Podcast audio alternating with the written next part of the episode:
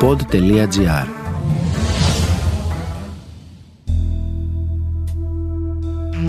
Τι οθεί τους ανθρώπους στα άγρια εγκλήματα και γιατί κάποιοι νομίζουν ότι μπορεί να την γλιτώσουν; Η Άννα είναι 20 χρονών. Ξεσκονίζει παλιές υποθέσεις και θυμίζει αυτά που δεν πρέπει να ξεχαστούν.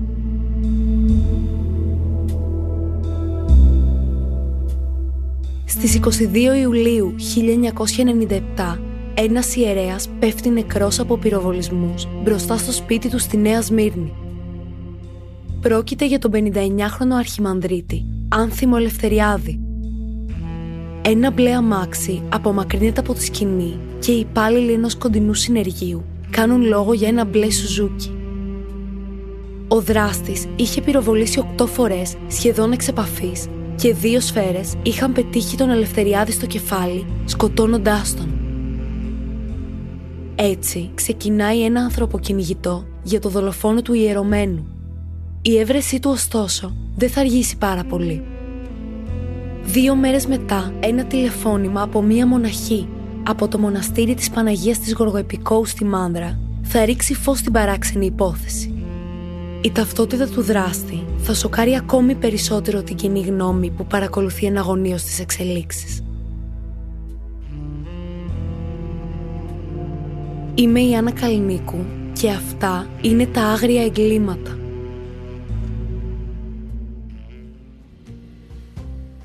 Η Κάτια Γιανακοπούλου, 42 ετών την περίοδο της δολοφονίας, έμενε στην Καλιθέα και εργαζόταν ως πλασιέ ειδών δώρου. Ήταν παντρεμένη και είχε έναν έφηβο γιο. Ο άνθιμος Ελευθεριάδης, 59 χρονών όταν δολοφονήθηκε, γνώρισε την Κάτια όσο ήταν αρχιμανδρίτης και ιερουργούσε στην Παναγίτσα στο Παλαιό Φάληρο. Η Γιανακοπούλου δεν ήταν ιδιαίτερα θρησκόληπτη και η γενικότερη επαφή της με τα θεία, αν και υπαρκτή, ήταν τυπική. Όταν ωστόσο το 1989 χρειάστηκε ψυχολογική υποστήριξη, μία φίλη της της πρότεινε να επισκεφτεί τον ιερωμένο. Αυτό που αργότερα θα πει η 42χρονη για τον Αρχιμανδρίτη είναι ότι την έλκυε σαν μαγνήτης.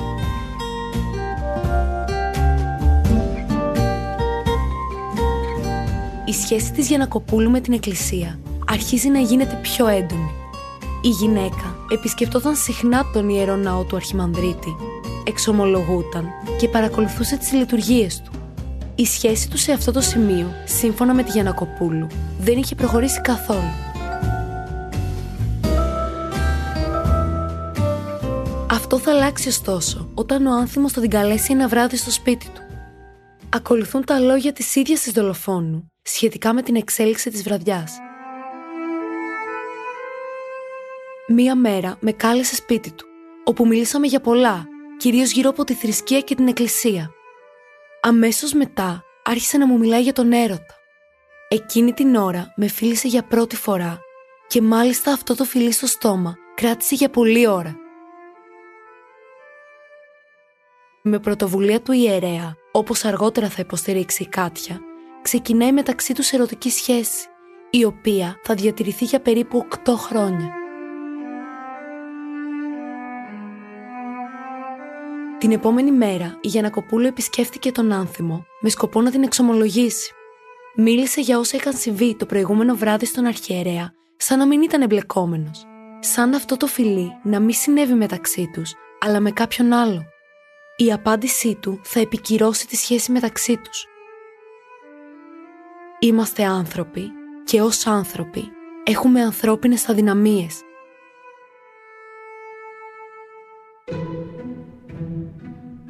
Η Γιανακοπούλου ερωτεύεται τρελά τον ιερωμένο.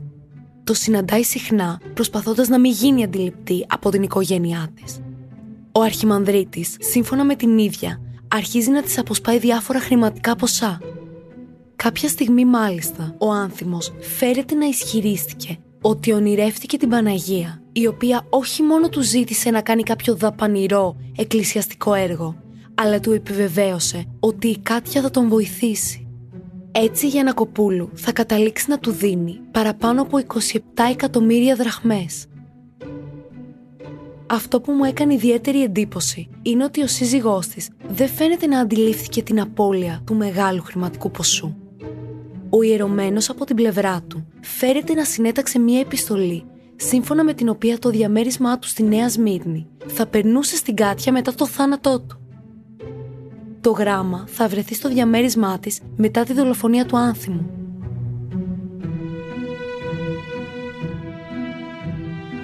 Ο τρόπος και ο λόγος που η παθιασμένη μέχρι τότε σχέση τους άρχισε να αντιμετωπίζει προβλήματα ποικίλει ανάλογα με την πηγή.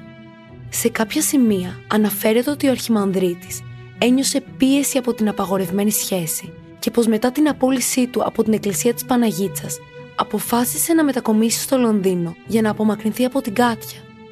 Σε άλλες πηγές, η απόλυσή του σημειώνεται ως ο λόγος μεταφοράς του στη Μεγάλη Βρετανία, με αποτέλεσμα η σχέση του με τη Γιανακοπούλου να περνάει κρίση. Πάντως, η απόλυση του Ελευθεριάδη από την εκκλησία του Παλαιού Φαλήρου το 1994 έγινε για λόγους που δεν έχουν ποτέ διευκρινιστεί. Το σίγουρο είναι ότι μετά την απόλυσή του μετακόμισε στο εξωτερικό.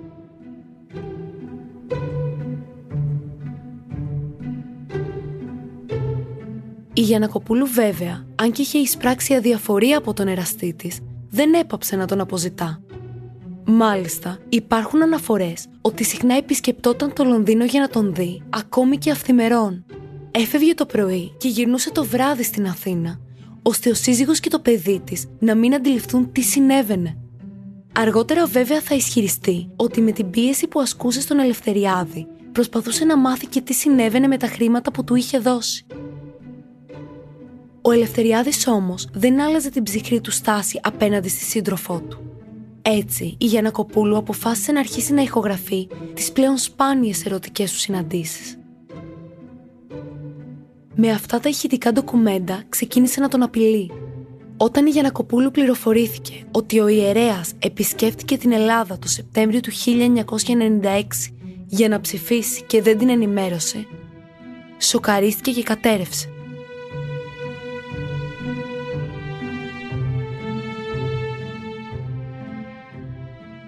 Η κατάσταση μεταξύ τους άρχισε να κλιμακώνεται, με αποκορύφωμα ένα καυγά το Μάρτιο του 1997, ο οποίος είχε μια εξέλιξη ανατριχιαστική και σίγουρα ενδεικτική για την κατάσταση της σχέσης. Ήδη είχαν εμφανιστεί επιθετικές συμπεριφορές από την πλευρά της Κάτιας. Κατά τη διάρκεια του συγκεκριμένου καυγά, κατέληξε να τραυματίζει τον Ελευθεριάδη με ένα μαχαίρι στο λαιμό.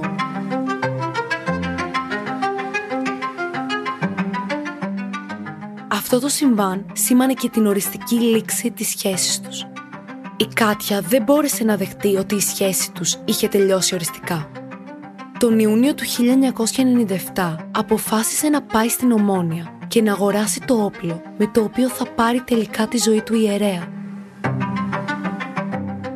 Αυτό που με συγκλώνησε είναι ότι αφού αγόρασε το όπλο και συνειδητοποίησε ότι δεν μπορούσε να το χειριστεί, φέρεται να ζήτησε από τον άντρα που της το πούλησε να της κάνει μερικά μαθήματα.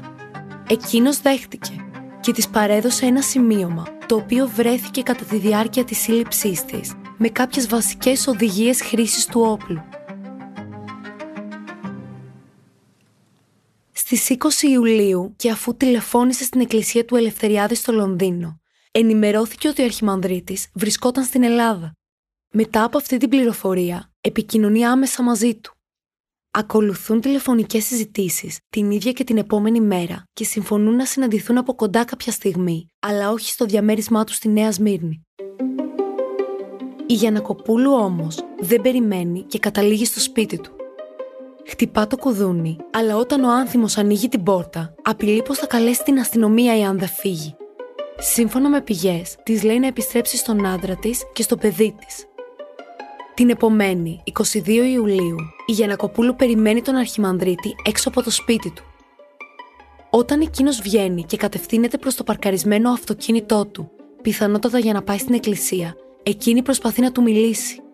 Ο Ελευθεριάδης, χωρίς να της δώσει σημασία, γυρνάει την πλάτη και συνεχίζει προς το αμάξι του. Τότε η Γιανακοπούλου βγάζει το όπλο που περιέχει οκτώ σφαίρες και το αδειάζει πάνω του οι έξι σφαίρες βρίσκουν στόχο.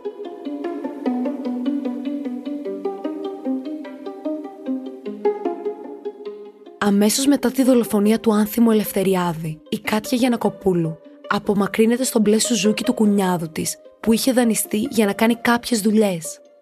Ξεφορτώνεται το όπλο σε κάδο απορριμμάτων και αφήνει το όχημα κοντά στα νεκροταφεία Νέας Μύρνης και Παλαιού Φαλήρου. Έτσι ξεκινάει μια παράξενη διαδρομή της δολοφόνου μέχρι το μοναστήρι στη Μάνδρα, όπου και θα συλληφθεί. Αρχικά καταφτάνει στην Ομόνια, από όπου και αγοράζει ένα ποδήλατο. Έπειτα από μια άσκοπη περιπλάνηση στους αθηναϊκούς δρόμους, διανυκτερεύει σε μια οικοδομή στην Καλιθέα. Την επομένη περνάει τη νύχτα σε ένα πάρκο της Ελευσίνας. Δύο μέρες μετά το φόνο, φτάνει στο μοναστήρι της Παναγίας της Γοργοεπικόου. Το πώς έγινε αντιληπτή και από ποιον δεν αναφέρονται όμοια σε όλες τις πηγές.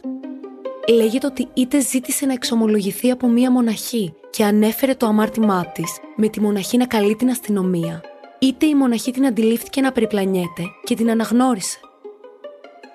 Μέχρι τότε η αστυνομία είχε ταυτοποιήσει το όχημα με το οποίο διέφυγε η δολοφόνος. Μέσα στην έρευνά μου δεν μπορούσα να βρω αν τα στοιχεία της είχαν δοθεί στη δημοσιότητα μέσα σε αυτές τις δύο μέρες. Αξίζει να σημειωθεί ότι η Γιανακοπούλου κυκλοφορούσε με μαύρα γυαλιά και ξανθιά περούκα. Την τελευταία περούκα μάλιστα της την είχε αγοράσει ο Αρχιμανδρίτης για να κρύβει την ταυτότητά της όταν έμπαινε στο διαμέρισμά του. Η απολογία της στον ανακριτή ξεκίνησε σύμφωνα με τον τύπο της εποχής με την εξής φράση.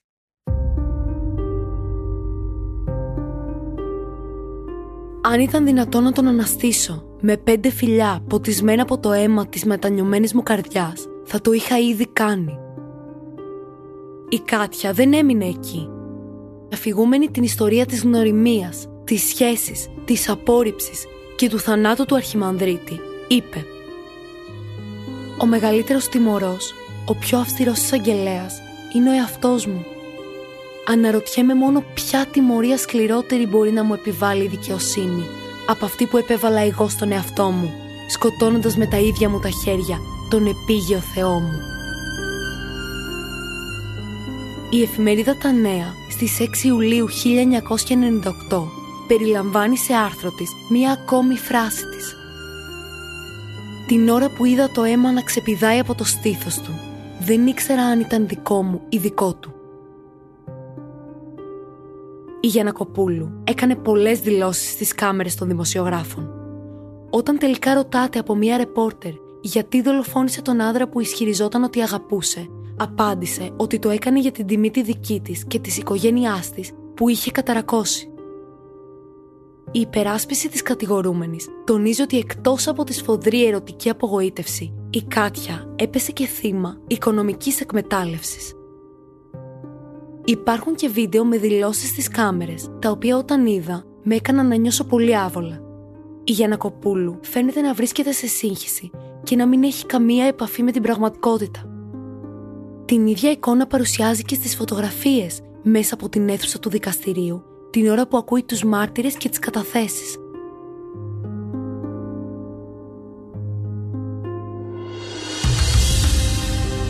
Η πολύκροτη δίκη ξεκίνησε το Νοέμβριο του 1998. Καθ' όλη τη διάρκεια της, ο σύζυγος και ο γιος της παρευρέθηκαν για να δείξουν τη στήριξή τους. Σε πρώτο βαθμό, η Γιανακοπούλου κρίθηκε ένοχη και καταδικάστηκε σε κάθριξη 20 ετών. Της αναγνωρίστηκαν ως ελαφρυντικά ο πρώτερος έντιμος βίος και σύμφωνα με τους ενόρκους η ανάρμοστη συμπεριφορά του κληρικού. Κάτι που μου έχει κάνει εντύπωση είναι ότι σε κανένα από τα άρθρα που διάβασα δεν βρήκα αναφορά σε ψυχιατρική εξέταση, στην οποία να υποβλήθηκε η κατηγορούμενη στα πλαίσια των ποινικών διαδικασιών. Τον Νοέμβριο του 2001 δικάστηκε σε δεύτερο βαθμό και καταδικάστηκε σε ισόβια. Δεν της αναγνωρίστηκε κανένα ελαφρυντικό. Έχοντας επιδείξει καλή διαγωγή και έχοντας εκτίσει 16 χρόνια κάθριξης, αποφυλακίζεται. Το 2013 και ενώ όλες οι συγκρατούμενές της νομίζουν πως βγαίνει απλώς για μία άδεια, εκείνη επιστρέφει στο σπίτι της. Αξιοσημείωτο είναι ότι ο γιος αλλά και ο σύζυγός της την περίμεναν και τη στήριξαν μέχρι το τέλος.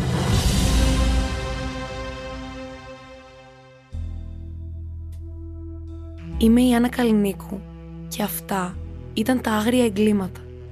Μία παραγωγή του pod.gr Αναζητήστε τα podcast που σας ενδιαφέρουν στο pod.gr, Spotify, Apple Podcast, Google Podcast και σε όποια άλλη εφαρμογή ακούτε podcast από το κινητό σας.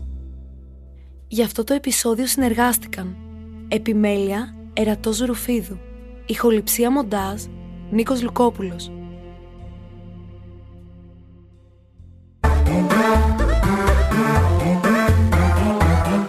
pod.gr. Το καλό να ακούγεται.